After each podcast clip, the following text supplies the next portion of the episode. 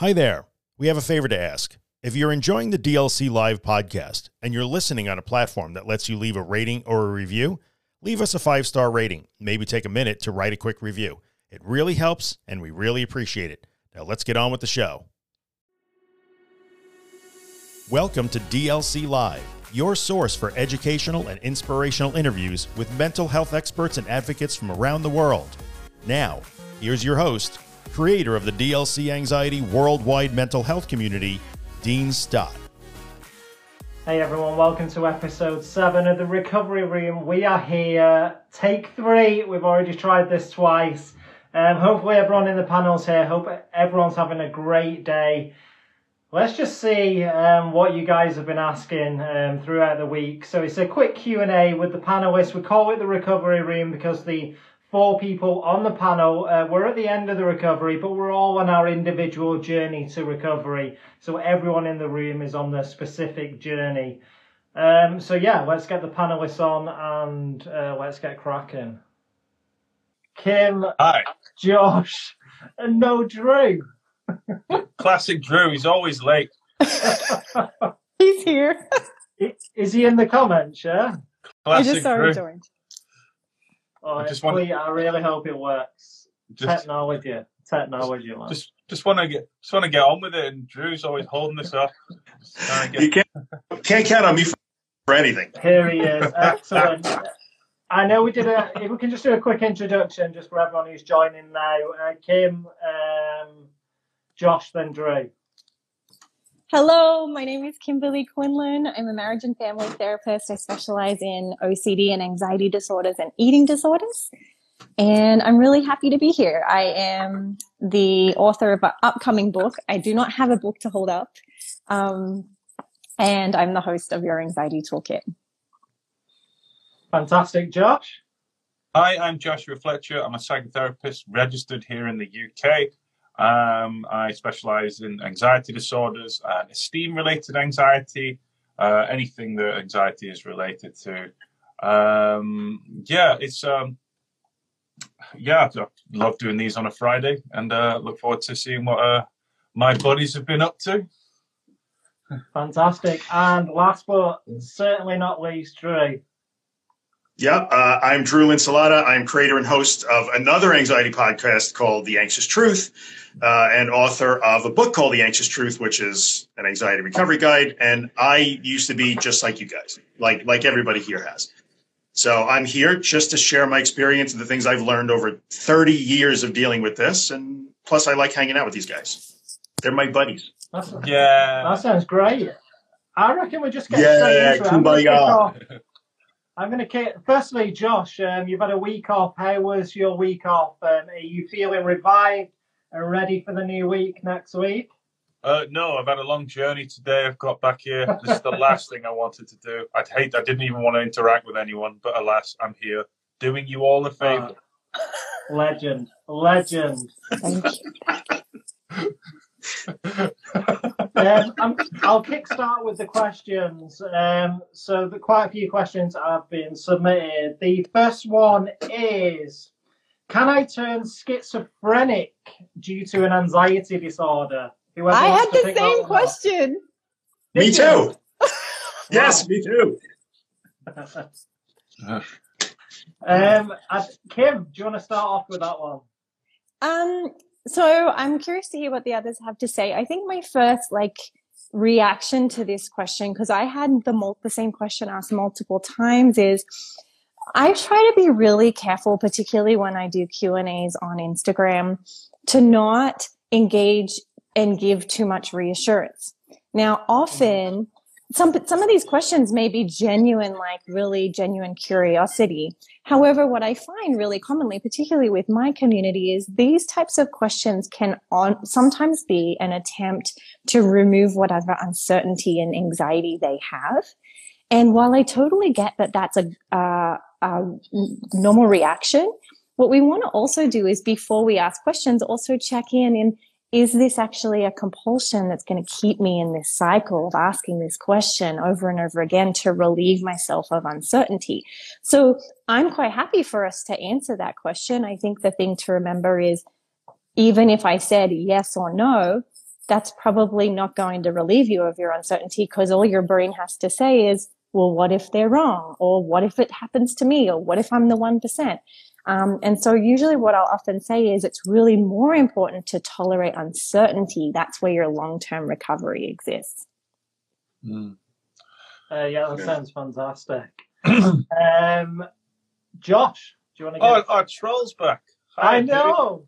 Dude. Oh, he's, he's early this time. He was late last time. Well, I know. I know. Make it because it's rude Happy, when you arrive late. Happy Friday, troll. Yeah. Happy Friday. It's um, actually just the five of us each week. We all and we have give him a spotlight each week as well. Yeah, yeah, definitely. He's the, the fifth man. Yeah. I don't know about I, our I really books, lo- but this guy's getting the most exposure out of everything.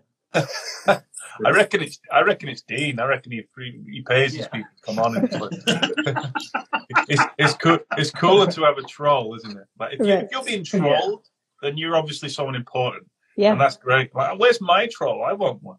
Anyway, um, I know. Um, yeah, I hear this. What if? What if I develop schizophrenia? What if I go crazy? Now, Kimberley just answered using the OCD framework, which is 100% correct. For me, though, I just say quite simply, no. Panic disorder cannot make you go crazy. What maybe if you look through the history books, there's someone who had something comorbid with panic disorder, and yes, they developed schizophrenia, but they're mutually exclusive. The that that's not the same part of the brain. Um, it's it's not. Don't get me wrong. People with schizophrenia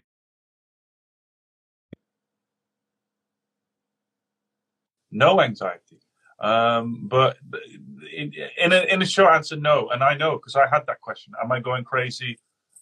Um, am I developing schizophrenia? And actually, that's where factual reassurance can help, in the sense that having someone sit down, a psychologist, say, say to me and say, "No, what you're feeling is not schizophrenia," actually really helped me because then I could then dismiss it as just anxiety. Where it's difficult to dismiss something as just anxiety when you've got to go full on in, into the uncertainty mode. When actually, when you're really high in the panic disorder mode, you need a bit of reassurance to bring you down first because I've been there and it's hell on earth. So yeah, can you get schizophrenia from from anxiety? No. Can you get anxiety from schizophrenia? Yes, but no. You, you your anxiety will not trigger schizophrenia. Okay. Yeah. Yeah. Um, I, I, can't really add much to that. I, I think I would say that in this instance, maybe schizophrenia is a placeholder for the general idea of some sort of break, uh, a mental breakdown, being overwhelmed, too much, can't handle it, going to some permanently damaged state. What I often tell people is that the way out of that fear is to go ahead, go, go ahead, become schizophrenic. Like, go ahead. Like, you have to let go of whatever you think that you're tr- you're doing that's keeping that from happening, and and then it doesn't, and then it doesn't again, and then it doesn't again, and and really that's kind of which is super scary. Don't get me wrong, I know it's not an easy thing to do, but you know, once you've been reassured once, two, three, four, five times, it's time to let go and then just, I guess I'm going to have to let it happen. And then it doesn't. And that's the only way that you'll actually ever mm. believe what Kim and Josh said. Right. Yeah. It depends. if, yeah. if you've got an OCD style, I think this is just another theme of your OCD, then yeah, Kimberley's yeah. answer for me is perfect. You've got to practice with that uncertainty. But if it's a genuine yeah. worry, like, oh my God, I'm new to these symptoms, I feel like I'm going crazy, then absolutely no. You, that you're not you're not develop you're not going crazy. Not develop. not to say that people with schizophrenia are crazy. They're not. What I'm saying is, right. it's what Drew just said. Then that that it's a play. I like that. It's a placer for um, me losing my mind, me losing control. I mean, ultimately, if you look at the core of every worry of every anxiety disorder, it's what if I lose control? Yeah. And, yeah. and and that's it. No, is the answer.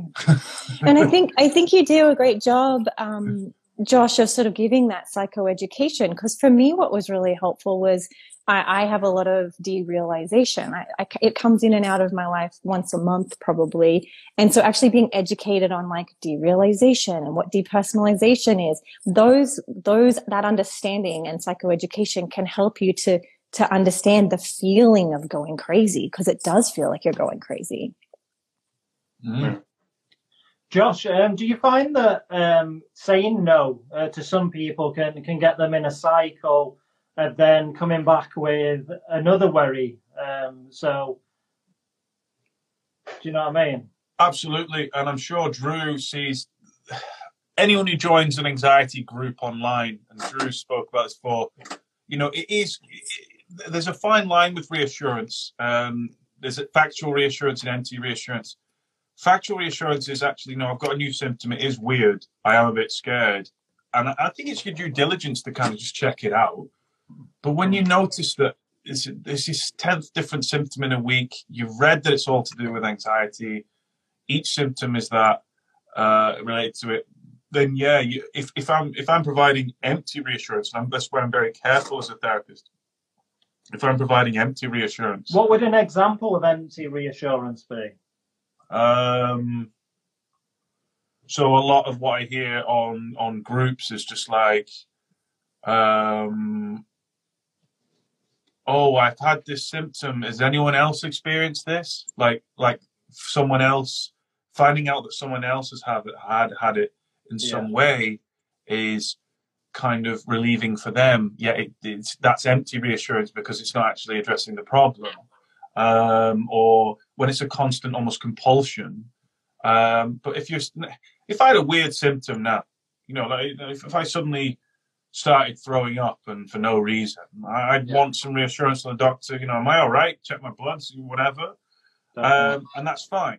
But if every little symptom I start going and, and, and, and reacting to that panic response like it's real, then I'm just going to keep I keep getting them. And as you'll know, anxiety causes hundreds of, of physical and mental symptoms anyway. So you know you, you're ending up jumping through hoops. Yeah. But we Well- see like especially in the group, the target will move sometimes, or the target stays put, and the person will keep coming back again and again and again, say to the schizophrenic question or the overwhelmed question, or whatever their fear is. And but they will know. They'll say like, you know, I know you told me already, and I know what I'm supposed to do, but then it all goes out the window. But it all goes out the window, and they keep coming back again. It all goes out the window. So it's either a moving target or the target just persists, Yeah. persists, persists. And that's when it's the most useful to say, then go ahead and go crazy. Go ahead. Go ahead. Like, it, there's no answer to that. Yeah. Well, okay. Yeah. So, sorry, we, Kim, I jumped we have a rule. So uh, with my staff that I train, um, we have a rule that we do a ton of psychoeducation at the beginning of treatment. And then if the person continues to ask, we don't actually answer it. We will gently just say, I wonder if you can think back to the conversation and then sort of allow them to start to practice the skill on their own of like Josh talked about two weeks ago, I think was like, um, them working through it themselves, right? Like if you're needing an external factor for reassurance, that's a pretty scary, uncomfortable, not very effective way to be. But if you can have them work through it on their own, I'm wondering if you can think back to the conversation. I've already given you the answer. So I'm wondering if you can actually work through that on your own. And that can be really helpful for the client um, to strengthen that skill. Yeah, I love that. Um, the next question is um, I'm doing everything I'm supposed to be doing, but I've not had a breakthrough. Um, is what you guys are telling me true? Yes. Uh, It's can I give you Yeah. my metaphor I use for this? So Yes. the metaphor I use is when you plant a seed, like an actual seed, into the ground, you have to wait quite a while before you see that seed sprout.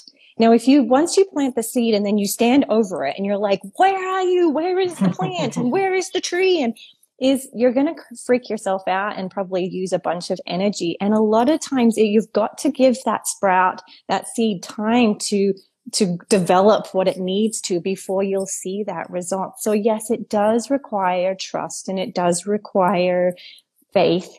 Um, but the thing to remember here is, as I, I often say, is while you're waiting for that seed to come up and actually visually see it, you've also got to check in, was I, what was I doing before and was that even working? Right? What was, was what I was doing before I started doing all this work? Was that effective? And usually the answer is no um, like what I was doing wasn't helping. So something has, I have to do something different. And it may be that you tweak that a little bit. But yeah, it does take a while for the seed to sprout. Uh, Sometimes it's it's more than just doing the things. Also, like because I, hear that a lot too. I'm doing the things, but I'm doing the things. Okay, well, let's talk about what doing means. And often, doing means I am finding a way to try to navigate through these challenges that you say I'm supposed to face without panicking or without having anxiety. So I engineer them very carefully or I push through them really quickly and then run back home and whew, I made it. I did it again. I survived. So a lot of times the missing ingredient there is the surrender, is the actual surrender to the hey, laundry's done, to the uh, surrender to the thing that you know you fear is going to happen when you're at the supermarket. Let it happen. That's usually the missing ingredient, and I'm doing it, but it's not working. Well, sometimes you're not actually fully letting go, which is the scariest part. It is. So I find that that's what is holding people up a lot of times is the letting go part. Um, Josh, anything to add to that? Uh, no, I think those answers are great. Yeah, I wish I could. Yeah. Um, last question. Um, yeah, I think it's important one to address. If you don't feel comfortable answering, just that. Um, did having anxiety? I don't feel disorder, comfortable answering. Did, did, did, having anxiety uh, disorders um, affect your orgasm? Um, mine, mine is terrible um, and they want in, they want reassurance that it's okay that sexual um, you can have sexual symptoms. I think I think it's a great question. Uh, in the midst of panic disorder, nothing was going to happen down there. I, panic disorder feels like you've got a gun to your head half time, and unless you're into like gun kink porn, it's not, nothing's going to happen. Like, hey, like I thought this was judgment free here. Yeah, yeah, yeah, no, no, no, no, that just wasn't going to happen. So yeah, I mean, um, of course it does because your your fight, flight, freeze response isn't interested in reprodu- re- reproducing. Hmm. Your threat response is interested in keeping you safe, persuading you to avoid and to keep you safe. And so yeah, like, of course it's going to affect that part of your body. Yeah, and if, uh, if people are on uh, medication, that can affect as well. Yeah. Yeah. Right. Oh God, uh, antidepressants. So uh, SSRIs are very. If you're on an SSRI of some kind, very widely known to. In fact, it, it's one of those things that you would see in the drug insert, or even when they used to advertise them on TV here in the states. Sexual side effects, which is like I, I don't know. Here's a magazine. Here's the remote for Netflix. I'll let you know when I'm done. Like it, it, that's what happens with those drugs sometimes. So that could be part of it too. Yeah, well, it's, it's would... really interesting because I've heard at my late at my local sperm clinic that they actually hand out this book. So when people read. I don't think there's such thing as a sperm clinic that, anymore. that was the worst shoehorning ever. Josh, you they, they hand out this at your local sperm bank they hand out this and they say, "Here's a room. There's half an hour." Population control, I guess. Yeah. uh, Kim, um, what you want to there is a wonderful, wonderful book called Come As You Are, which discusses this at length using all of the science. And what it talks about is when we're anxious, um, na- naturally our brain pumps the neurological brakes, right? It's pumping the brakes all the time, which is probably why you go into fight, fright, flight and freeze so easily. When we, when we're in that mode, it actually pumps the brakes on arousal as well, which, you know, again, so that's sort of like saying the more you lean into fear, the more you're actually undoing that system. I think the other thing to remember here uh, and this is true particularly of women, but I'm really curious to hear your guys' thoughts as well, is often when we're anxious, we do everything we can to avoid sensations, right? We avoid as much as we can, right? And we're very heady. And that in and of itself can can reduce our ability to actually be in touch with arousal and sexuality um, and intimacy. And so our behaviors it is sort of it's sort of the chicken or the egg. And so the cool thing is the research is showing is the more you actually practice allowing physical sensations in the body, the more, you know, what they say, like you can't just numb the negative. If you numb the negative, you numb the positive as well. Um, and so this, the science around it is the more you actually lean into that discomfort, the more you can connect with that also wonderful arousal as well. Josh, um, I just wanted to well, ask you, uh, on a therapy yeah. uh, basis is, um, you hear, I don't know if you, I guess you've heard it, um, that people um, can often put themselves in a state of sexual arousal to, um, so they're not feeling anxious, to almost avoid the anxiety. Have you heard that?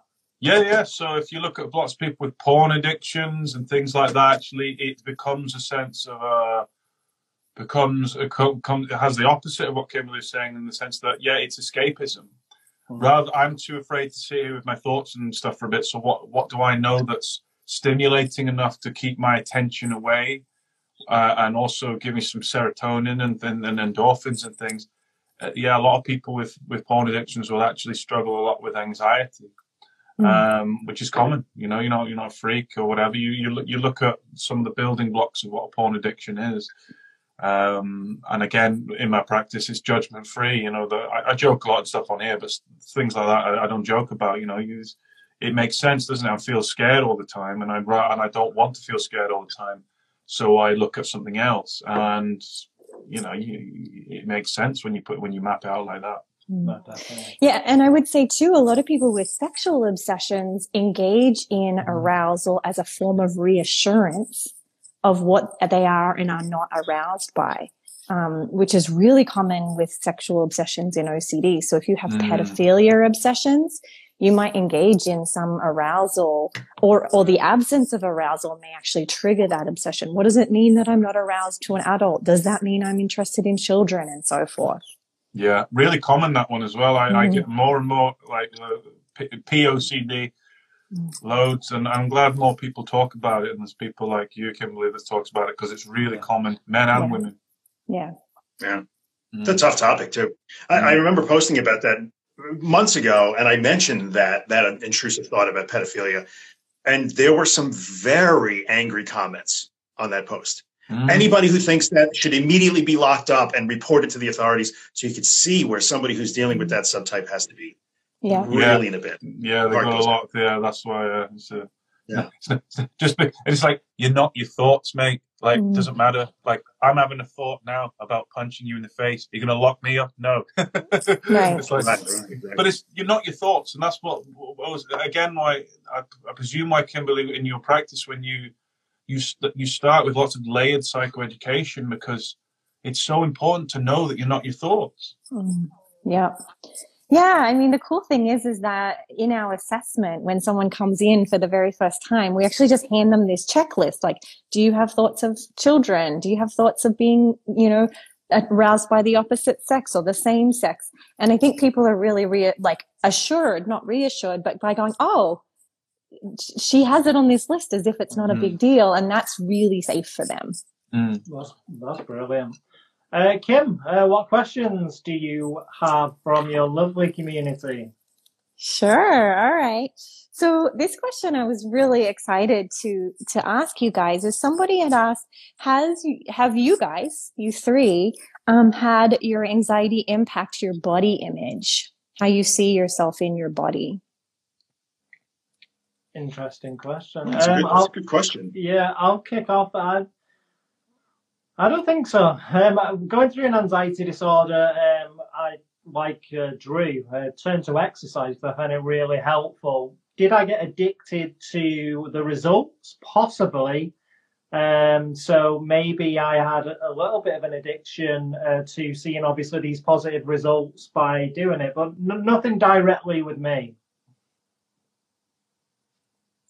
Yeah, I would say me either. It's a really good question and an interesting topic, but I don't think I ever really had a link between my anxiety problems and the way I saw my my myself physically. They just weren't ever linked for whatever reason. Hmm. So I'm sorry, I don't have a good answer for that.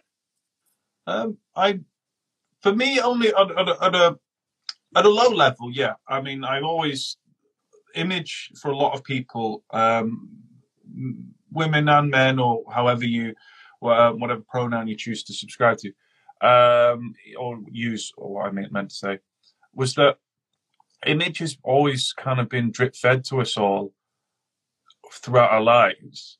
Uh, for me, it was I grew up in a town where there was so much emphasis on men being big and muscly. I mean, obviously, it's it's, it's a societal trope anyway, but there was a particular emphasis in the town that I grew up in, where almost everyone had to go to the gym and look big, and because it was a rugby town as well, so everyone had to mm. look big, big and strong. So that and I remember distinctly between the ages of 16 to 21 thinking, that I wasn't good enough because I wasn't I didn't look like how people wanted how I should look, how people wanted to see me.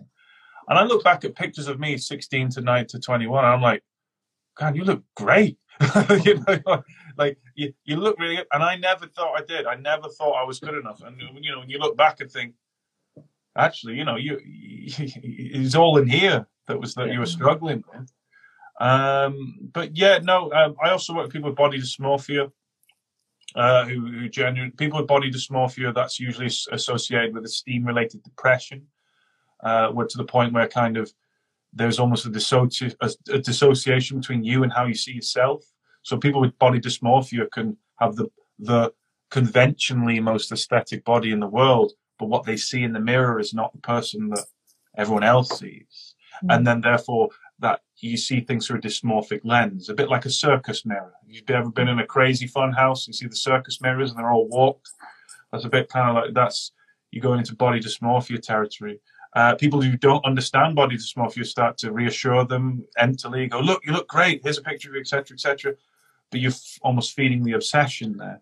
Actually, body dysmorphia is, is, is how we see ourselves, and actually, you can go pretty deep in the sense of where that comes from. Um, but I wouldn't say that was necessarily related directly to anxiety disorders. I'd say that's more of a depression uh, topic, in my opinion. Hmm. Kim, I can see a few of the uh, women uh, in the comments are asking for your opinion on that.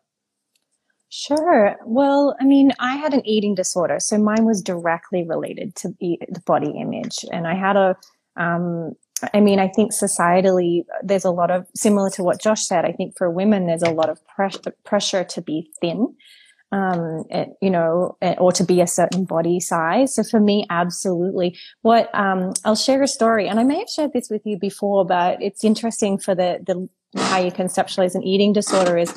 I'll always remember my therapist, my eating disorder therapist, telling me about how once her son was very, very sick with um, with cancer. And after she'd been recovered for like 20 years, finding out her son had cancer, she said the first thing she thought about was, I should go on a diet um, like that was her instinct. That's the eating disorder piece, right? Which is like, I'll fix this by reducing my body. I'll fix this by controlling this one thing that's not related. And I, that story always really resonated for me because if I'm anxious, I do notice my brain goes to body, right? Like, oh, I'll just go on a diet. If I just train a bit harder until I'm like, wait, like I'm anxious about work. How is that going to fix that kind of thing? So for me, it's very related, but I can observe it now and just be like, oh, like, okay, okay, brain, good one. You know what I mean? But yeah, I think for women, it, I think when we feel out of control, that's one thing we feel like we can control. It goes the opposite way as well, in the sense that, I mean, walk into any gym and see, don't get me wrong, I've got some really cool bodybuilding friends. Mm-hmm. But look, you walk into some things, and I see some people that are, and I go, it, and I suppose it is me being judgmental because I don't know their story or stuff like that. But there is a part of me that goes too far, mate. Like, like you, in the changing rooms, like injecting steroids and stuff, and getting massive and taking years off their life because they got this element of control of what their body looks like I've got pecs and muscles, and don't get me you know, the the bodybuilding thing is obviously something I don't know too much of, but there are people take it too far, and it's so I've in the past. Uh, through my experience, I've found that it, you know it can often relate to the control element that Kimberley was talking yeah. about. It's called bigorexia, right? I, I was just going to say that. It's a thing. Yeah. Yeah. yeah. Mm-hmm. Bigorexia is a form That's of of body control by uh, becoming very, very muscular yeah. and toned. Yeah. Absolutely. Also, there's just people that are really into bodybuilding. Yeah. yeah. Right. Well, I think again, it's sort of that question of are you doing it to manage anxiety or are you doing yes. it because it just genuinely, you know, makes you happy? Yeah, yeah definitely. definitely. Mm. Uh, what's the next question, Kim? Um, okay, this is, um, I actually had the schizophrenia question, but here is a question. I think we asked this once before, way when we started in Clubhouse. But one of the questions was, would you ask each of the wonderful people here how much ERP you did daily for recovery? every day. Exposure. Yeah, every day for me. Um, that was the number one. Well, the at the start of anxiety disorder, the, the psychoeducation was really important to know what the symptoms were doing, and, and knowing that took away some of the fear. But to actually get over the anxiety disorder, um, it was self help. So literally on the internet, self help CBT, knowing some of the background as well because of the psychology background I have, but just putting myself into into the situations that brought on the panic attacks.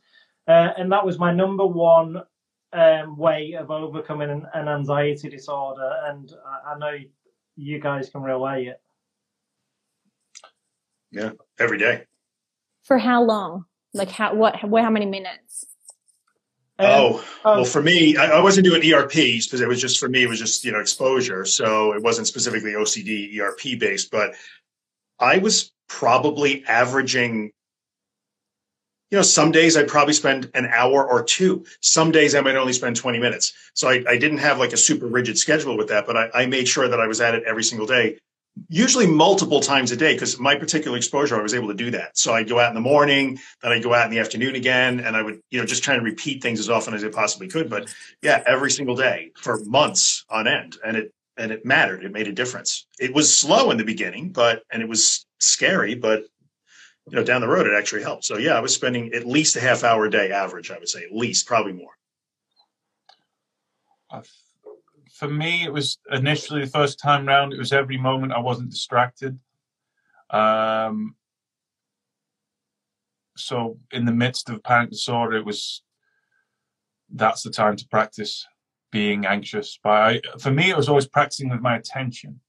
So I always see like attention as outwards. If I catching myself with my attention going inwards, being like, "Now, nah, mate, outwards again," sitting with that discomfort, and every moment when I wasn't distracted, because when you're distracted, it's easy. I'm not even anxious. I'm distracted. I feel normal. It's the moments in between distraction that where the exposure, the ERP works. Particularly as someone who struggles with, uh, you know, who has struggled, and my, my, OCD does does come up now and then. It's purely mental OCD, um, pure O. And and you, once you're on the hamster wheel, sometimes it's very difficult. Um, but sometimes, but in the evening when I was calm, I'd be like, well, non-anxious me would be chilling out watching TV, so I'll do that. That's why my magic rule in my practice is do what would non-anxious you be doing right now, and try to simulate that as best as you can. Uh, fake it till you make it. I'm like, what? That's isn't that isn't that ignoring the anxiety? I'm like, no, it's not. You're accepting the anxiety, but your brain also is aware that you had a life before it. So why don't you try and do what you did before then, whilst accepting being anxious, whilst willfully tolerating the anxiety? And actually, the old neuro pathways still exist. The old neuro pathways from previous anxious use still exist. So that's why my golden rule is do what non anxious you would do and see what happens whilst committing your attention external. You're not running away. You're not, you're not, don't run away from it like, oh my God, what would non anxious me do? I need to run away. No, just okay, I'm anxious, but what would non anxious me do right now? And I'll do that whilst being anxious. And that's what I would do. That was my exposure, my ERP, whatever you want to call it. That takes me back to um, what my therapist said at the time, uh, which was really important. Because when you're in the midst of an anxiety disorder, you really can't see the light, and you, you, you think you summoned yourself to feeling like this forever. And they said, listen, Dean, you've had 22 years without this. Look at what you was like before this anxiety disorder. Of course you're going to come out of this. Of course there's going to be life after this. This is just a period in your life where the fight or flight system is misfiring. Uh, and we just need to teach it that there is no fear. And by doing that, you expose yourself to the perceived fear. Yeah. I would add what Josh was saying, where like anytime you weren't anxious or distracted was exposure time. I found, and I don't know if you guys would agree with this, the more work I did specifically planned specifically to be an exposure activity, the more it started to roll over into the other parts of the day and night. So if I, my anxiety got, you know, was swelling up because I had maybe a heated exchange with a vendor or an argument or, you know, whatever, I just had a strong emotion that, tri- that morphed into anxiety. I was able to more quickly, use the tools that I was practicing every day in the car and on the highway and in the supermarket and doing those things, it it spilled over. So mm. it mattered. The more I used that muscle, the the more I was able to flex that muscle when I needed to. So I, I think time is important. The more you practice, the more it rolls over into the other parts of your life. So people get confused like, well, I have to practice driving and then I have to practice going to concerts and I have to practice going to a restaurant. I have to practice like arguing with my husband. No, no. If you practice the restaurant, then the arguing with your husband will get better too automatically. Mm-hmm. Yeah. So do that. Yeah. Thank you. I'm good to go. Uh, Josh, any questions? Well, yeah. Have you got any questions? Me? I haven't got any questions this week, but I can I can muster some from previous emails if you'd like. Unless you guys have got more questions. Right. I've been off. I've been having a week away. Uh, I got. I, I, I got buried in a hot tub. I drank. Oh, here we go. Yeah. Question mark. It was nice. Uh, yeah. Yeah. All right. I, I got a, a ton of questions. The most questions ever. Here's an interesting question. this comes from a person that I know is a practicing psychologist in South America. He asked about, and I guess Kim, I'd like to hear your, your view on this, and then Josh definitely is rumination focused ERP. Have you heard of this? Mm-hmm. Where, and this is a, admittedly, there's no research behind this. It's a theory and a different framework, where first, before ERP will be useful, you have to learn, the patient has to learn to not ruminate so that they are not anxious when they are engaged in the exposures. Yeah. So it's almost like a pre diffusing of the bomb before you go into the, the diffusing of the bomb. I don't know what I think about that. I've done a little bit of reading on it, but what are your thoughts on that? And it, admittedly, by the way, the folks that are proponents of this do say they they say, yes, this runs counter to that whole habituation model. They they admit that. It just seems right. like well, it seems it would be better if you could bring the anxiety level down and then do the exposure. Well, I think I think it depends on again intention. So I mean, we used to we used to use so so let me give a quick background. We used to use a habituation model for ERP, but research has since d- shown that using a habituation model has a higher relapse le- rate than those where we just practice, um, you know, what we call, uh, you know, ultimately flipping, you know, not having a hierarchy and doing exposures at all different ranges and in many contexts as we can. Um, and, and that's been very, very effective in the treatment I've done and in all of the research. Um, I think what, what there are pros and cons to this method. I think the concern with it is it's it's sort of a little bit like saying don't think about white elephants.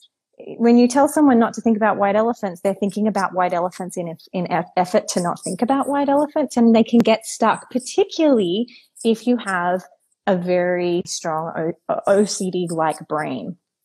Um, so I I think it's a it's a version of this inhibitory model and that you can you can go to working on response prevention which is ultimately what they're saying they're just saying we're doing response prevention before we do exposure. Um, you can do that, but I think you run the risk of getting the client to this idea of thinking that they shouldn't have fear and it sort of makes fear out to be the bad guy. Yeah, it seems like the, the assertion here is that anxiety is all based on rumination and cognition and therefore is impervious to habituation, which, yeah. uh, you know, I understand there are, there are drawbacks to habituation, but there's also a lot of data that supports it. So I don't know. Right. I think Josh? I think you have to depend on the client. Yeah. I, I need to do some more reading on it, but like um, I'm interested. I'm not going to dismiss it. Um, for me, it, it, it, draws comparisons already. Where, where there is data is metacognitive therapy, and that is the idea, like Kimberley said, that your attention is like a muscle, and that can be trained not whilst the amygdala, is, they believe that whilst the amygdala is not activated, whilst you're not in a state of threat, training your attention muscle is still effective even when you're calm. And actually, they say to not rely on the attention training, the, the attention training technique uh, as a as a source of reassurance. You must only practice attention training whilst you are calm. Otherwise, it turns into a false comfort or empty reassurance or, or a technique that you use. And, and, and that reminded me of that because actually attention training when you're calm is in a sense stopping rumination, and it's something I struggle with. Rumination is is wonderful when you ruminate on something creative, but terrible when you ruminate on something that has no answers. Um, I'm really interested to read on it. uh, I'm not going to dismiss it because, and I even just had a quick look. Then they've, they've openly said, "Listen, we, I get it, but here's what my opinion is. I like listening to people's opinions, and I'm, I'm I will bet my bottom dollar it has overlaps with metacognitive therapy, which does have research and data, quite overwhelming research and data suggesting that it's almost 20% more has a 20% more efficacy than CBT, which is really interesting. So um, yeah, I don't know. i I'm definitely that's that's how I spend my weekend, ladies and gentlemen. I will read about modalities of therapy while you're actually living a fun life. Did they, uh, Drew, He'll did get that back psychologist, um, did they um, give you their opinion or did they just ask the question? He he didn't. He just asked the question. So I you know I can certainly reach out I guess and see what his opinion is. But um, it is fascinating. I, I read for about an hour and a half last night. I mean it was two a.m. So I can't really say. oh, you, are much, a loser too. Yes. yeah, a little bit. Yeah, I'm not gonna lie. Teams hashtag so sad. But uh, it's interesting because you're right. The proponents really are saying like, look, this just seems like common sense like the exposure should be more effective if you bring down the distress level beforehand. But maybe, like Josh said, it just could be a practicing a more effective way to pass through the discomfort yeah, yeah, before because, you do it. Because my, my OCD side of things, that I've done conventional exposure with the agoraphobia and stuff, and that's great. But I've stood in the middle of the woods with no false comforts, and everything, and the rumination has been inwards. And mm. so, yes, yeah. the amygdala realized that the woods wasn't scary, but the actual thoughts and, and the process, the hamster wheel, or in metacognitive therapy, they call it the CAS. They've actually given it a name. I mean, it's called cognitive attentional syndrome, which is, I mean, not not one, not a name to introduce on a first date, but it's called the called the CAS. And, and I love this idea. of, CAS. Yeah, yeah.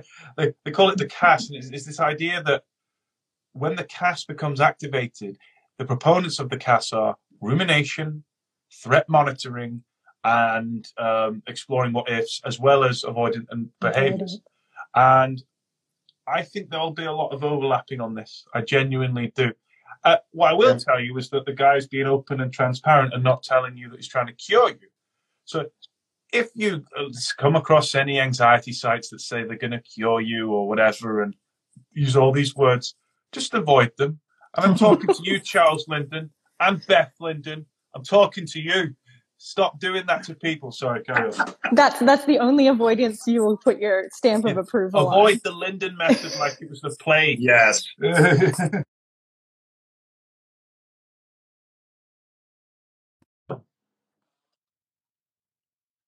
self harm, not harm OCD, but people who self harm in response to being anxious or depressed you know, how, how do I deal with that? How do you deal with self harming as a response to anxiety and depression?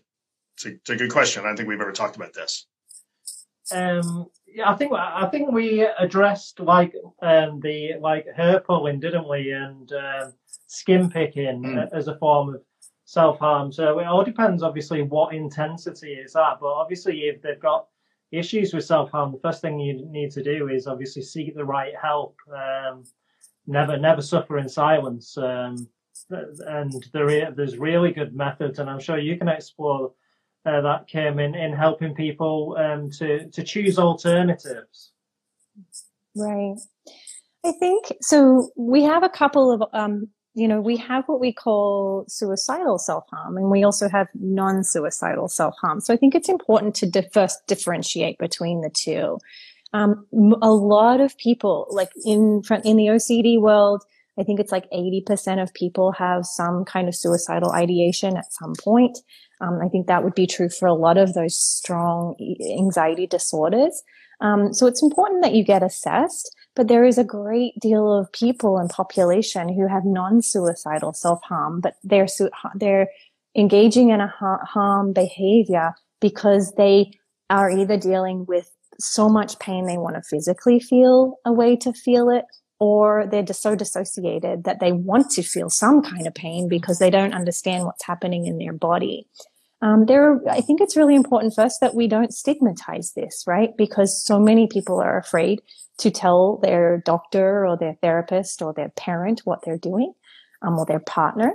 Um, and then I think the other thing is it's important that you understand that there are skills um, that can help get through and ride that wave so that you're not at risk.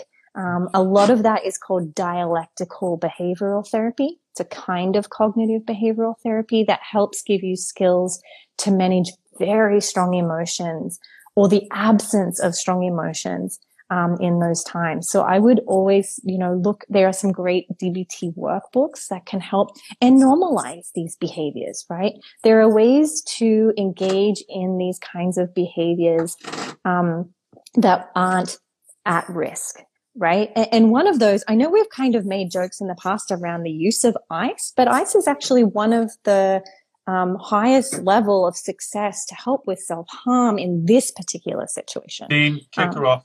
Sorry. no, no, yeah, I think, I think it's, it's important. Um, yeah. No, definitely. There's a difference. There's yes. a difference. Definitely. Yeah, yeah, it's a it's the skill called TIP. It's an acronym, and it's the most well known and highest successful treatment for people who are having that high level, which is the use of temperature, which is ice. I've had clients who just literally run and jump into the snow, which that shock to the system can at least help them to feel that sort of pain, but not induce pain.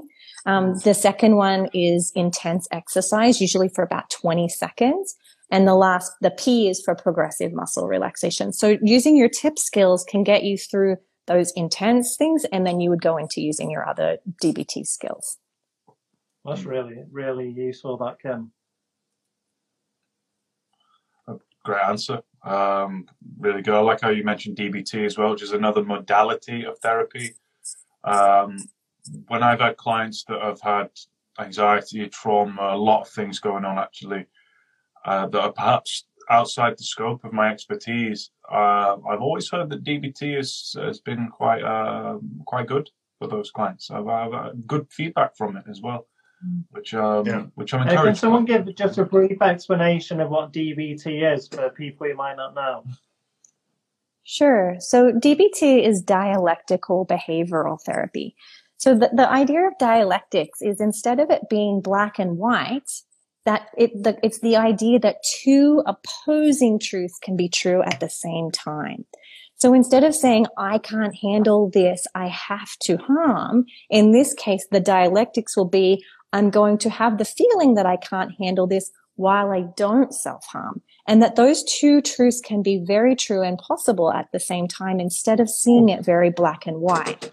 Now, what that allows us to do is to be able to engage in life while we have the high level of distress, right? It's because often when we're in distress, we say if then statements like, if only I didn't have this, well, then I could be fine or you know. And so basically dialectics is bringing these two truths together so that they're kind of like they're merging and existing at the same time. I can be uncomfortable and function at the same time. I can have a self-harm thought and not self-harm at the same time. I can be suicidal and reach out for help or take care of myself or ask you know get whatever it may be you know engage in washing the dishes at the same time yeah. Oh. What a great description. And you see on Instagram, awesome. yeah. Um, you see on Instagram, don't you, some of the like the columns where people uh, are sharing this, uh, the psychoeducation in posts. I've seen that, so that's really useful. Yeah. Can we talk? I'll go on to the next question because I think it's a shorter one, but where's that? It's always everything's a matter of degree, right? So when you're talking about those DBT skills and tip that strategy, how how extreme does it get? And I think there's a lot of confusion because people will say it's the difference between somebody who is afraid that they will lose control and somebody who actually is. So, for instance, I've heard it described as the person who interprets panic as putting them in such a state where they throw themselves on the ground, they are screaming, they are rocking, they they literally go to a different place, which is something that so many people are afraid they will do, they never do. So where is that line? Like as clinicians, where do you tell somebody, okay, you know, in this situation, no, don't jump into the snow, don't use the ice. You're not that person. Right. But so hard because it's a gray area, right? And sometimes one episode might feel different than another. So what do we tell people? What would you tell somebody? Would you say would you guys say it's a progressive thing to to work away from it gradually? Yeah, think of it like a bridge behavior, right? So if you're in a situation, I always love the, uh, there's a video when you get trained in DBT and there's a guy who works at Starbucks or the equivalent to Starbucks and he has anger issues, right? And he's been in trouble a lot for punching, you know, people in the face right? So he's in a situation where I he's standing. yeah. He's and I love this visual, and I tell this to my clients. He's standing behind the counter, and the guy in front who's ordering is a total asshole. Excuse my language, but and so he's standing there and in that moment, he's noticing a rising anger and a rising distress. He needs to ask himself, am I able to cope with this effectively? And if I am, he doesn't need tip because he's engaging in a better effective skill. So, and then if that, he would use his effective skill. But if he asks himself that question, no, I'm not going to handle this correctly. I'm about to punch this customer. Well, then he would engage in tip and he would use it. It's usually 30 seconds. It's not something you would do for an hour. It's a quick thing to help you sort of reset a little and to gather yourself. Then you go back to your skills. It's not like you would stay in that behavior. So really we engage in, in TIP and any of those. There's so many acronyms in DBT, but you engage in it if you're in going to engage in something ineffective. That's a great explanation. If I had a heart button, I would hit it. It's really good. Thank you, Kim. yeah. the goal is the goal is to not need to use it as much as uh, every day. The goal is that you would use the other four components of DBT um, and not just that one. Yeah. Listen to notice when in David in, in David Carbonell's short Fear of Flying book, he explains it so well as well. If you want to like uh, read, even if you don't have a fear of flying, read that book because he he he distinguishes between actually most people who, who have a fear of flying are afraid of the fear that Kimberley's just been saying that oh my god I'm not afraid of the plane crashing. I'm afraid of me going to a state that I, I can't get, and I'm rolling around and I'm punching and I'm uh, gonna. And he addresses that very humor, very humorously. but he said, ultimately, he says though, if you've got a history of it, it's pretty obvious. But if you haven't got a history of it, you can assume it won't happen. And I just, I, I just like that answer a lot. Cool. Want to take the last one before we wrap it up? Yeah, go go for it, Drew. So I know this is an important question for this person. How do I learn to trust my body again? Which I think is we probably talk about this really indirectly all the time, but I think this is a big issue for a lot of people who suffer. How do I learn? Because that's what we're telling them to do. You're going to have to trust that your body will get you through this. It's not betraying you. Can, can I? I, I know I'm talking a lot. Yeah, I, I, think a lot of people with anxiety recovery think that the, there's like a finish line, and when when you get across that finish line, everything's uh, beautiful and rosy, and you're never going to feel anxiety again. And I think a lot of people, and, and it might be to do with um, mismarketing of people saying anxiety cures and things like that. Um, I think it's important to know that you you can get through it, and um, you might not know when when you're when you're when you have recovered. You might just be getting on with your everyday life, but not feeling the anxiety. So the anxiety, or the anxiety might be there, and you might not be changing your behaviour uh, to the anxiety. So you like uh, Josh talks about willful tolerance. You you're letting the anxiety in, but you're not changing your behaviour. Um, trial and error testing. So following what Dean said, like, yeah, learn the anxiety and not changing your behavior. It's amazing what you do there is you start to reenact kind of or doing hyper if you've been anxious for a lot of your life, hypothetically doing what non-anxious you would do. And I've done this with clients. I've sit there, I write down like, if you weren't anxious now, write out your plan of the week. Write me out a week you would do if you weren't anxious. Well, I'd probably go and feed the ducks and see my, visit my auntie and go to the supermarket and then maybe I'd go for a hike and stuff. And then what that about right, great. That's what non-anxious you would do. I mean, obviously, the first, you know, you, you, take out the silly answers, but they're always a laugh uh, to bottom. But, you know, well, realistically, what you do in a week, and then there's your exposure plan. And then that's when you can start to show, well, let's see if your body lets you down or not. Now, we've done the psychoeducation. I'm saying it won't. You've got no proof to say it will let you down. So let's take our theories and apply it to this. What would you usually do? And that sort of thing. And and it's quite amazing. I, actually, over the last two two three months, I've got a load of all my desktop wallpapers are of when clients have taken a picture of a hill or a, or a, or a landscape that they've taken uh, when when trying trying their agoraphobia. Obviously, with not them they're not in it. That's a bit weird. But like they've taken it with their with with with with their phones, and you know of, of like a hill or a waterfall or a lake where they've been practicing in, uh, their exposure or whatever, or even just bits of their life. I've got one where someone took a picture of outside their work because it was they got a job or something like that. And for me, I, I, am quite sentimental now and then, despite coming across as quite heartless and cold. And um, yeah, I just think it, it's wonderful, and that's how to trust your body again. Trial and it must, be, it must be one of the most um, rewarding things that as a therapist, I imagine. It is, yeah, it is. Uh, I yeah, it definitely is. It's well worth. It. It's well worth the hours of it not being rewarding. okay, Kim, what were you going to say? Uh, I have a I have a different opinion on this. Not that I disagree with anything anyone's saying, but usually when I'm a big fan of asking really good questions. And if somebody asks me how they can trust again, I usually ask them what are they actually asking for? Because what when what is the benefit of trust really? How does that benefit us in this situation? Most of the time people think that trust will mean they don't have to feel uncertain anymore. And if you're, if you're looking for that life, you might be going in the wrong direction because life is uncertain, right? Life is uncertain. Trust isn't a thing that happens by default, in my opinion. It's a choice. It's an action. It's, you don't fall upon trust. It's something that you do right? It's a thing you do. And so if someone says, how can I one day feel trust myself?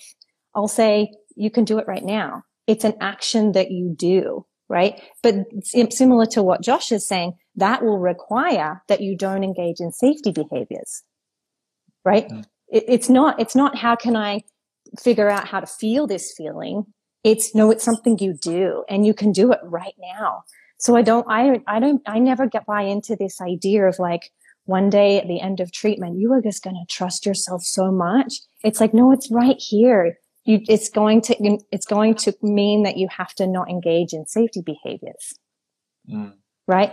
That's not easy to hear, but it's, it's the, that's the way that it is. It, that's that dialectical. You, that's the dialectics. You can t- practice being trust, you know, trusting right? Mm-hmm. But that doesn't mean it's the absence of uncertainty. Both exist at the same time. I would argue yeah, that habituation is a part of it, though. I think yes, know, yes. When when you when you yeah. just do things a few times, you start. I always get this. I don't know about you, Kimberley, or whatever, or Dean and Drew, but like when I ask people to start therapy, what do you want to get from therapy? They always say, oh, "I want to, I want to feel normal again." And what they mean that is like when they look around them and go, you know, okay, so you're saying I need to be okay with uncertainty, but why, you know, when I look at my partner or my sister, when I'm going on a walk with them, they're not willingly practicing uncertainty. They're mm-hmm. just assuming they're okay. And yeah. that's what I mean by habituation is that if you do something enough, you'll just assume you're okay. And there's yes. no crime in assuming you're all right. Yeah. You know, and I think that when everything becomes you have to tolerate uncertainty, personally, I think that's quite like it gets quite overwhelming. If it's a mm. theme of OCD, I do think yeah, you've got to tolerate the uncertainty around it. But I think sometimes sometimes things are just do it a few times and see what happens, and you just don't think about it again. Genu- mm-hmm. Genuinely, that's how I think with with some aspects of anxiety and anxiety, particularly yeah, agoraphobia. Yeah, that's a really good point point that you yeah. raised, Josh. Um, because like you say a lot of people they think to before they have the anxiety disorder and they're not having to go around and and and be okay with the sweat and be okay with the heart racing so why should they be on recovery and they get angry at that as well. They get they get angry at why they have to do it. Why does everyone else? Why is everyone else fine and not me? Etc. Etc. Um, if you've got like if it, if you're going down a deep OCD hole that I've been down, then yeah, unfortunately, you've just got to do do your homework. You know, if Kimberley says do this, then do it because you're absolutely right. Those safety behaviours are not getting you anywhere. But with it, depending on what the anxiety is, sometimes when you just do it a couple of times, you're all right. You know, it's a bit like my friend Max when he was little, he was bitten by a dog. But, you know, slowly but surely, you just introduced him to dogs again, and now he doesn't give a shit. You know, he's not even stood there going, I'm okay with the uncertainty that this Alsatian may mm. attack me. He's just like, I just assume it won't happen, and that's fine. You know, because because uh, that's what everyone else does. But you're right; it just depends. Like when I always have an OCD theme, I always have to say to myself, right, you just got to practice with uncertainty with this theme now because the other themes, yeah, they don't even feel important anymore, do they? This one now feels important. It's like, oh yeah, well, shut up, and fuck off, and blah blah whatever, and away you go again. So it depends on the worry, I think, and, and, and how you can habituate to it, and how entrenched it is, and and the, and the mechanisms behind it too. I think what the target is. So, I mean, I have an unfair advantage because I know the person who asked the question, so I'm going to speak a little bit directly to her. How can I trust my body? I know what she's actually asking is how can I be sure that my body won't do these things anymore? How, how will I know that it won't do these things anymore? Well, you can't be. You don't know that. It might do those things. It's designed to do those things. It's supposed to do those things when there is a threat. So you have to trust. It's not that you have to want to trust that your body won't won't give you those scary sensations. You have to trust that your body will when it needs to. But if it does it when it doesn't need to, you're trusting your own ability to just move through those things. To cope. So be careful about the tar- It's a code, right? So Kim, you you said it, and I think we can all agree, by the way, that Kim is actually winning the internet today, like on fire. yeah, really you, good. You I'm just enjoying just listening. I Absolutely. Yeah, you brought, you brought the A game. Yeah, I did. No doubt about that. I've been doing my therapist push-ups over here before the session and Guys, I think, that, I think that's uh, an hour, so I think that's a great place to leave it. Um, Kim, the crown goes to you today. Absolutely oh, fantastic. We need, oh, we, we turn like into a, a game show. That'd be so fun. yeah. No, I tell you what, um, the, troll, the troll gets to pick the winner. Yes. Yeah. I well then I win every week. I win every week then. Top of the list automatically. Let's just go around the room. Where can everyone find you, Kim? Uh, I am on. I'm at Kimberley Quinlan on Instagram. You can. I have a podcast called Your Anxiety Toolkit. Um, and you can get me at, if you're interested in any kind of courses on OCD, you can get me at cbtschool.com. Fantastic. Josh? Uh, get me at Anxiety Josh. Podcast is called The Panic Pod. Uh, this book, uh, like I shamelessly plugged before, written by Dean and I, doing really well. Um, currently writing a book on intrusive thoughts that I'm going to send over to Kim to uh, proofread for me and give, get the seal of approval because um, there's no better person to look through it. happy to. Yeah, yeah. Um, keep out, keep a lookout for these. I'm back now from my Instagram hiatus, so I'll cre- create some uh, content with shameless plugs of the book at the end. Can't wait for that. And um, Drew. Mm. Instagram was much less spicy while you were gone, by the way. Yeah. Mm-hmm. But, oh, yeah, I need to come back with a big spicy one, like well, it's all right. You came out and, and called Your out, doctor um, is wrong, or something like that.